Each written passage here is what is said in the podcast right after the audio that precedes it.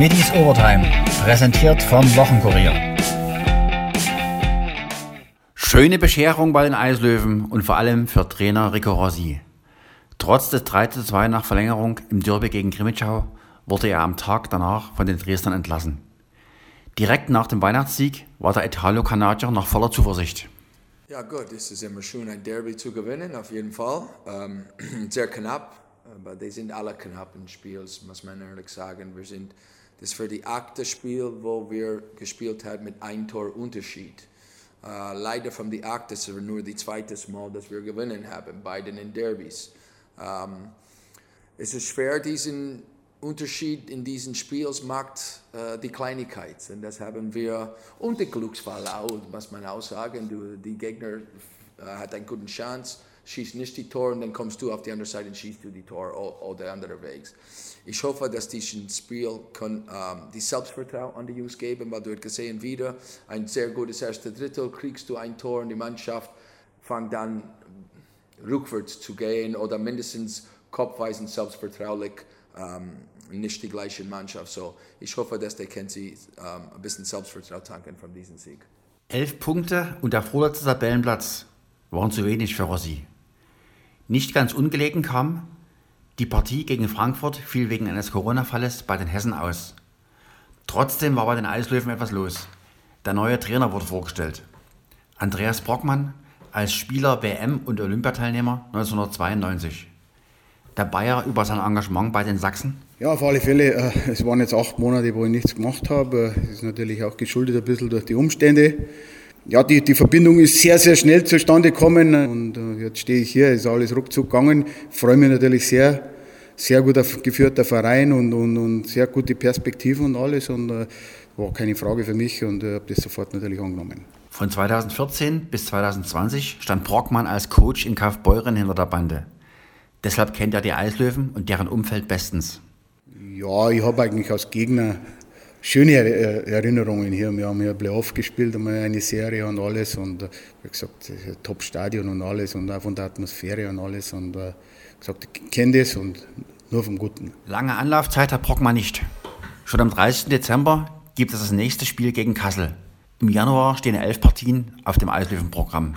Ja, klar, aber wir haben natürlich auch nicht viel Zeit. Wir haben jetzt heute und morgen ein bisschen Training. Wir sind in dieser Situation, wo sehr viele Spiele sind, wo man natürlich über das Training relativ wenig machen. Wir müssen ja, im Endeffekt Schritt für Schritt Kleinigkeiten verbessern und ja, okay, einfach, ja, dass wir Spiele gewinnen einfach und dann erfolgreich sind. Aber das, man, man wünscht sich, dass es natürlich möglichst schnell geht, man, aber man muss da ein bisschen Geduld haben und wirklich Schritt für Schritt rangehen. Und uh, wir können nicht in zwei Tagen alles neu ändern oder alles, aber einfach vom Selbstvertrauen und, und ein paar Kleinigkeiten. Andreas Brockmann ersetzt also Rico Rossi. Ein anderer Trainer namens Rico hat keine Ergebnisprobleme. Rico Goethe führte die Handballer des HCL Florenz zu drei Siegen in Folge. Ein Novum in der jungen Dresdner Zweitliga-Geschichte.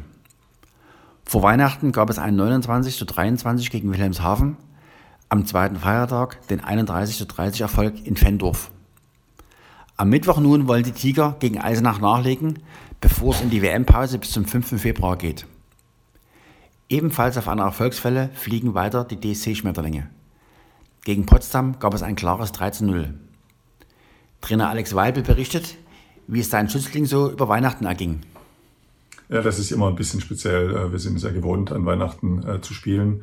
Äh, wir haben Glück, dass wir Heimspiel haben, so dass wir eben wenigstens äh, in Dresden trainieren konnten. Ähm, Heiligabend war so, dass wir vormittags nur trainiert haben, so dass die Mädels am Nachmittagabend oder auch wie Trainer äh, Zeit hatten, natürlich ähm, äh, den Abend entsprechend zu begehen.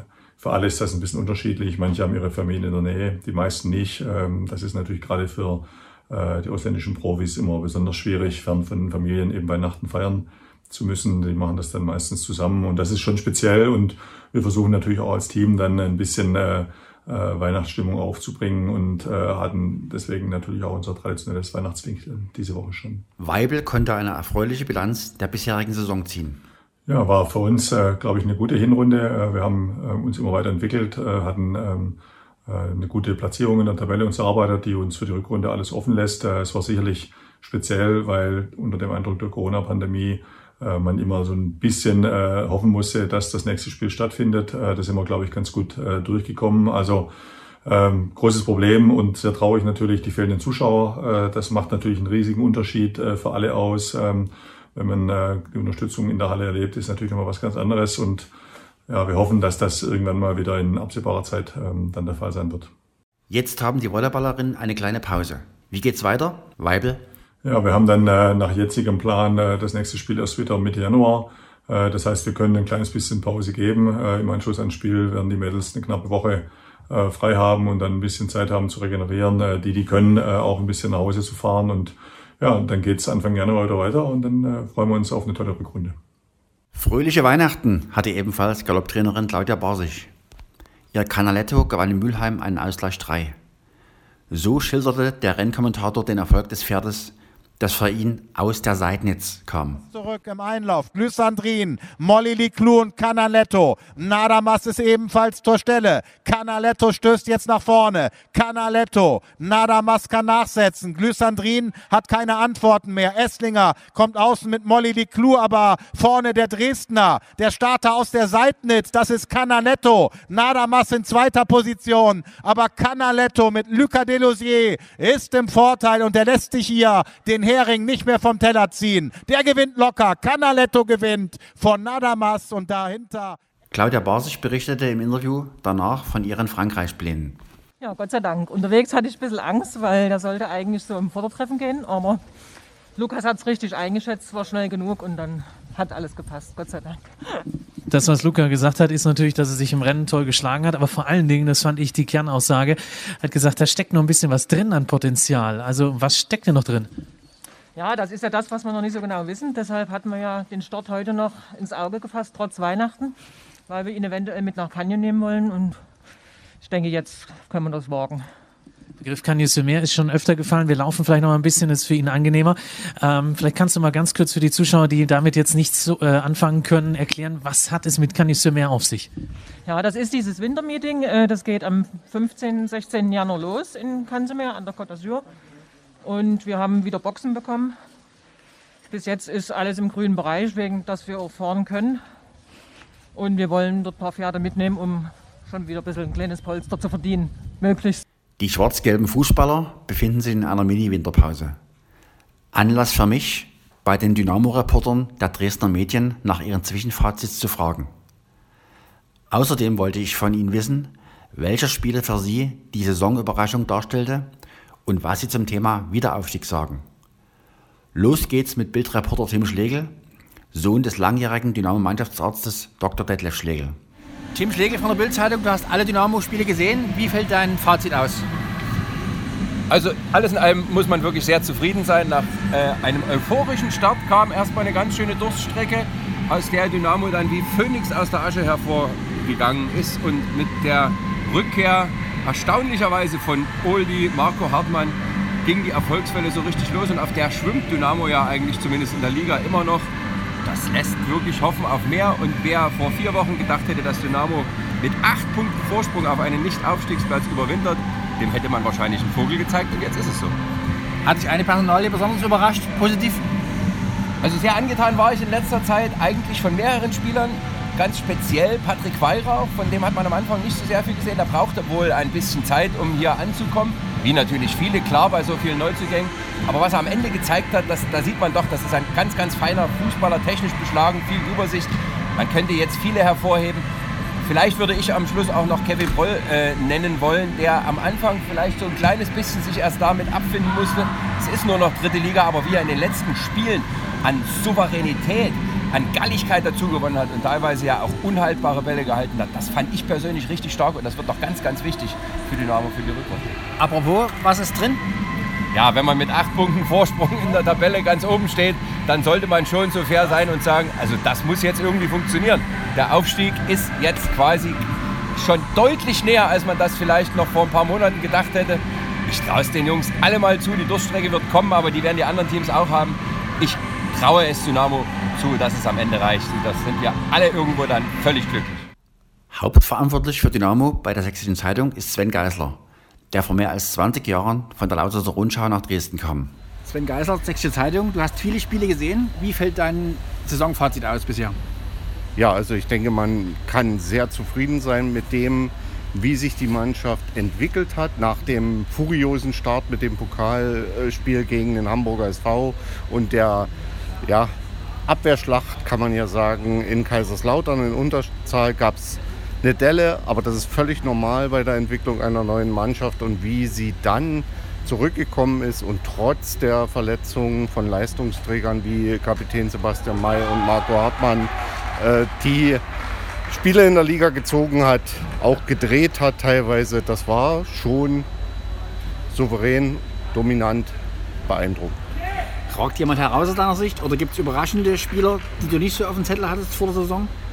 Also ich sage mal so, es waren natürlich einige Spieler nicht so im Fokus, nicht so bekannt. Also man wusste, was man kriegt, wenn man Husina holt.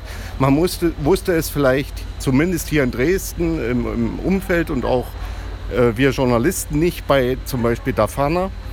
Ähm, Christoph Daferner ist für mich einer der wichtigsten Spieler, weil er unheimlich viel für die Mannschaft arbeitet. Man könnte jetzt äh, durchgehen. Ähm, die Außenverteidiger äh, Jonathan Mayer, Robin Becker, äh, Patrick Weihrauch im Mittelfeld. Also da hat äh, Trainer Markus Kolczynski gemeinsam mit dem neuen Sportgeschäftsführer Ralf Becker schon eine richtig gute Truppe qualitativ für die dritte Liga sehr, sehr hochwertig zusammengestellt. Jetzt Tabellenführer, das heißt also, so geht's weiter. Aufstieg drin, Aufstieg möglich? Na, Aufstieg möglich sowieso. Äh, das, das hat die Mannschaft bewiesen, dass sie es drin hat, so wie äh, du das jetzt gesagt hast. Ähm, aber das ist natürlich nach wie vor absolut kein Selbstläufer. Also das wird noch ein ganz hartes Stück Arbeit. Und äh, wenn man sich in die Vergangenheit der dritten Liga anschaut, man muss nur in die Vorjahrsaison gucken, die Wintermeisterschaft, was ja nicht mal eine richtige Halbserie diesmal ist, ist wenig wert. Vorige Saison war Duisburg souverän vorn und hat es nicht geschafft am Ende. Also da sollte man vorsichtig sein, einfach weiter arbeiten und wenn es dann irgendwann geschafft sein sollte, dann kann man feiern und das hoffentlich auch wieder in einem vollen Stadion. Denn das, was im Moment die Atmosphäre äh, ausmacht, das ist nicht das, äh, was Spaß macht am Fußball. Für die Morgenpost am Dynamo-Ball ist Thomas Nahrendorf. Der Vogtländer ist vergleichsweise ein schwarz-gelber Neuling. Thomas Nahrendorf von der Morgenpost, wie fällt dein Saisonfazit aus? Ja, sie sind Erster. Schlechter kann es ja nicht laufen. Haben sich gefunden, das, was zu erwarten war, und bringen jetzt ihre Leistung und das sehr stabil. Und das lässt ja für 2021 hoffen. Hat dich ein Spieler überrascht? Ja, nach dem Ausfall von Chris Löwe hatte man auf der linken Seite in der Abwehr ein bisschen Bange, aber Jonathan Meyer hat sich reingekämpft, macht das sehr, sehr solide und dann muss sich Chris erstmal wieder an ihm vorbeikämpfen. Wird schwer werden. Tabellenführer, ist klar, wie das weitergeht? Ja, also wenn sie ihren Lauf behalten, ist es ja jetzt so, sie können ja sogar zwei, drei Spiele verlieren und sind dann trotzdem noch Erster. Äh, sie haben sich Akzeptanz verschafft in der Liga und ich denke mal, sie werden sich, wenn sie so konstant weiterspielen, nicht aufhalten lassen. Ronny Maywald ist beim Heimatsender MDR in die Fußstapfen von Gerd Zimmermann getreten und übertrug sämtliche 90 Minuten der Schwarz-Gelben in den letzten Wochen im Livestream. Hut ab auch vor seiner umfassenden Analyse. Ronny Maywald vom MDR Sachsenradio, du hast alle Spiele gesehen von Dynamo. Wie fällt dein Fazit aus?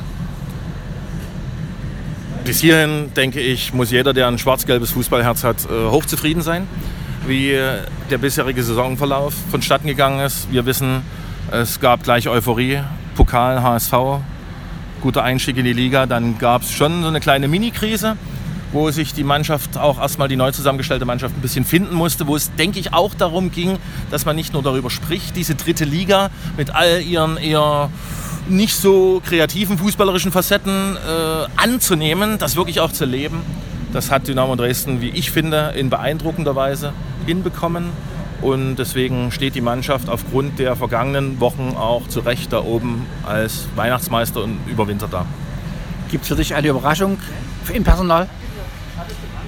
Für mich die positive Überraschung, das war auch mein insgeheimer Wunsch, muss ich ehrlich sagen, ist die Mannschaft als Mannschaft, das Kollektiv.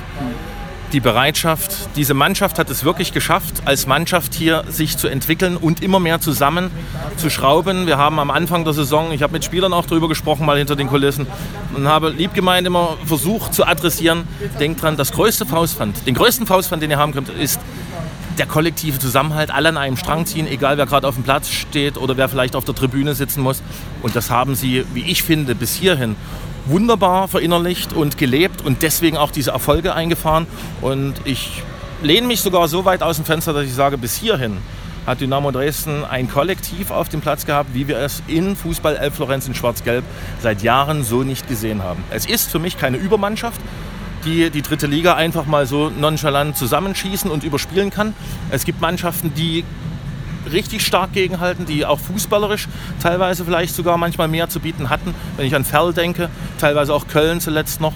Und trotzdem die Bereitschaft der Mannschaft, das war bisher in der Faustpfand und da kann man der Mannschaft nur die Daumen drücken, dass es so bleibt und dass sie das Woche für Woche so weiter umsetzen, dann auch im Jahr 2021. Denn ich weiß ja, wie das ist in Fußball Dresden zu Weihnachten. So mancher glaubt schon imaginär, die Aufstiegsfahne wieder auf seinen Balkon hängen zu können.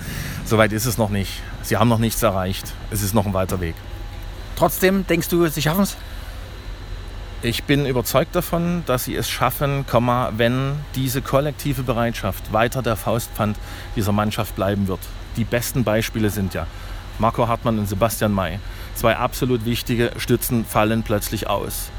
Und trotzdem hat sich die Mannschaft auch da berappelt, ist mit diesen Herausforderungen klargekommen und hat die Spiele für sich entschieden. Und wenn das so bleibt und wenn dieser gute Geist, von dem ich weiß, dass er in dieser Mannschaft drin ist, wenn der weiter so Bestand hat, dann bin ich überzeugt davon, dann wird Dynamo Dresden aufsteigen. Seit einigen Jahren meldet sich Jens Umbreit für Reuter Dresden aus dem Rudolf-Habe-Stadion und glaubt ebenfalls an den schwarz-gelben Wiederaufstieg. Jens Umbreit, Radio Dresden, du hast alle Spiele von Dynamo gesehen. Wie fällt dein Fazit aus? Ähm, ja, nach anfänglichen äh, Schwierigkeiten. Das hatte man aber erwartet, weil es ja eine neue Mannschaft äh, ist äh, und mit vielen äh, Neuzugängen äh, bestückt, äh, hat sich Dynamo gefunden und die Serie dann zum Jahresende mit acht ungeschlagenen Spielen mit sieben Siegen davon, die war Wahnsinn. Und da hat man gemerkt, okay, die Mannschaft hat Aroma gefunden. Das ist auch ein Team, was da zusammenspielt und ja, sie stehen zu Recht dort oben. Und die Trainer des Gegners sagen ja auch immer, eigentlich ist Dynamo kein typischer Drittligist mit den ähm, Spielern, die da in der Mannschaft drin stehen. Die gehören in die zweite Bundesliga. Apropos Spieler, hat dich einer besonders überrascht? Positiv? Mm, da gibt es äh, einige, die ich richtig gut finde. Ich finde zum Beispiel Christoph der Ferne, der unheimlich äh, arbeitet und schürftet. Auch der Bastian May ist dann in seiner Rolle als Kapitän äh, gut äh, aufgegangen. Äh, Kevin Proll versucht den Laden dort hinten dicht zu halten. Tim Knipping gefällt mir richtig gut. Gibt es jetzt eigentlich nicht die Spieler, die man jetzt äh, über den grünen Klee loben sollte. Ransford Königsdorfer finde ich natürlich gut. Mhm. wenn, wenn so Spieler aus dem eigenen Nachwuchs kommen und es dann schaffen in die erste erste Mannschaft ist immer was Tolles. Prognose bis zum Saisonende? Naja, wenn man oben ist auf der Sonnenseite, dann will man dort auch bleiben. Und ja, wäre schon ganz schön, wenn man im äh, Mai dann das Ganze vielleicht auch mit den Fans feiern könnte. Am 11. Januar sind die Dynamos wieder am Ball. In der nächsten Overtime kommt erst einmal der neue kaufmännische Geschäftsführer zu Wort.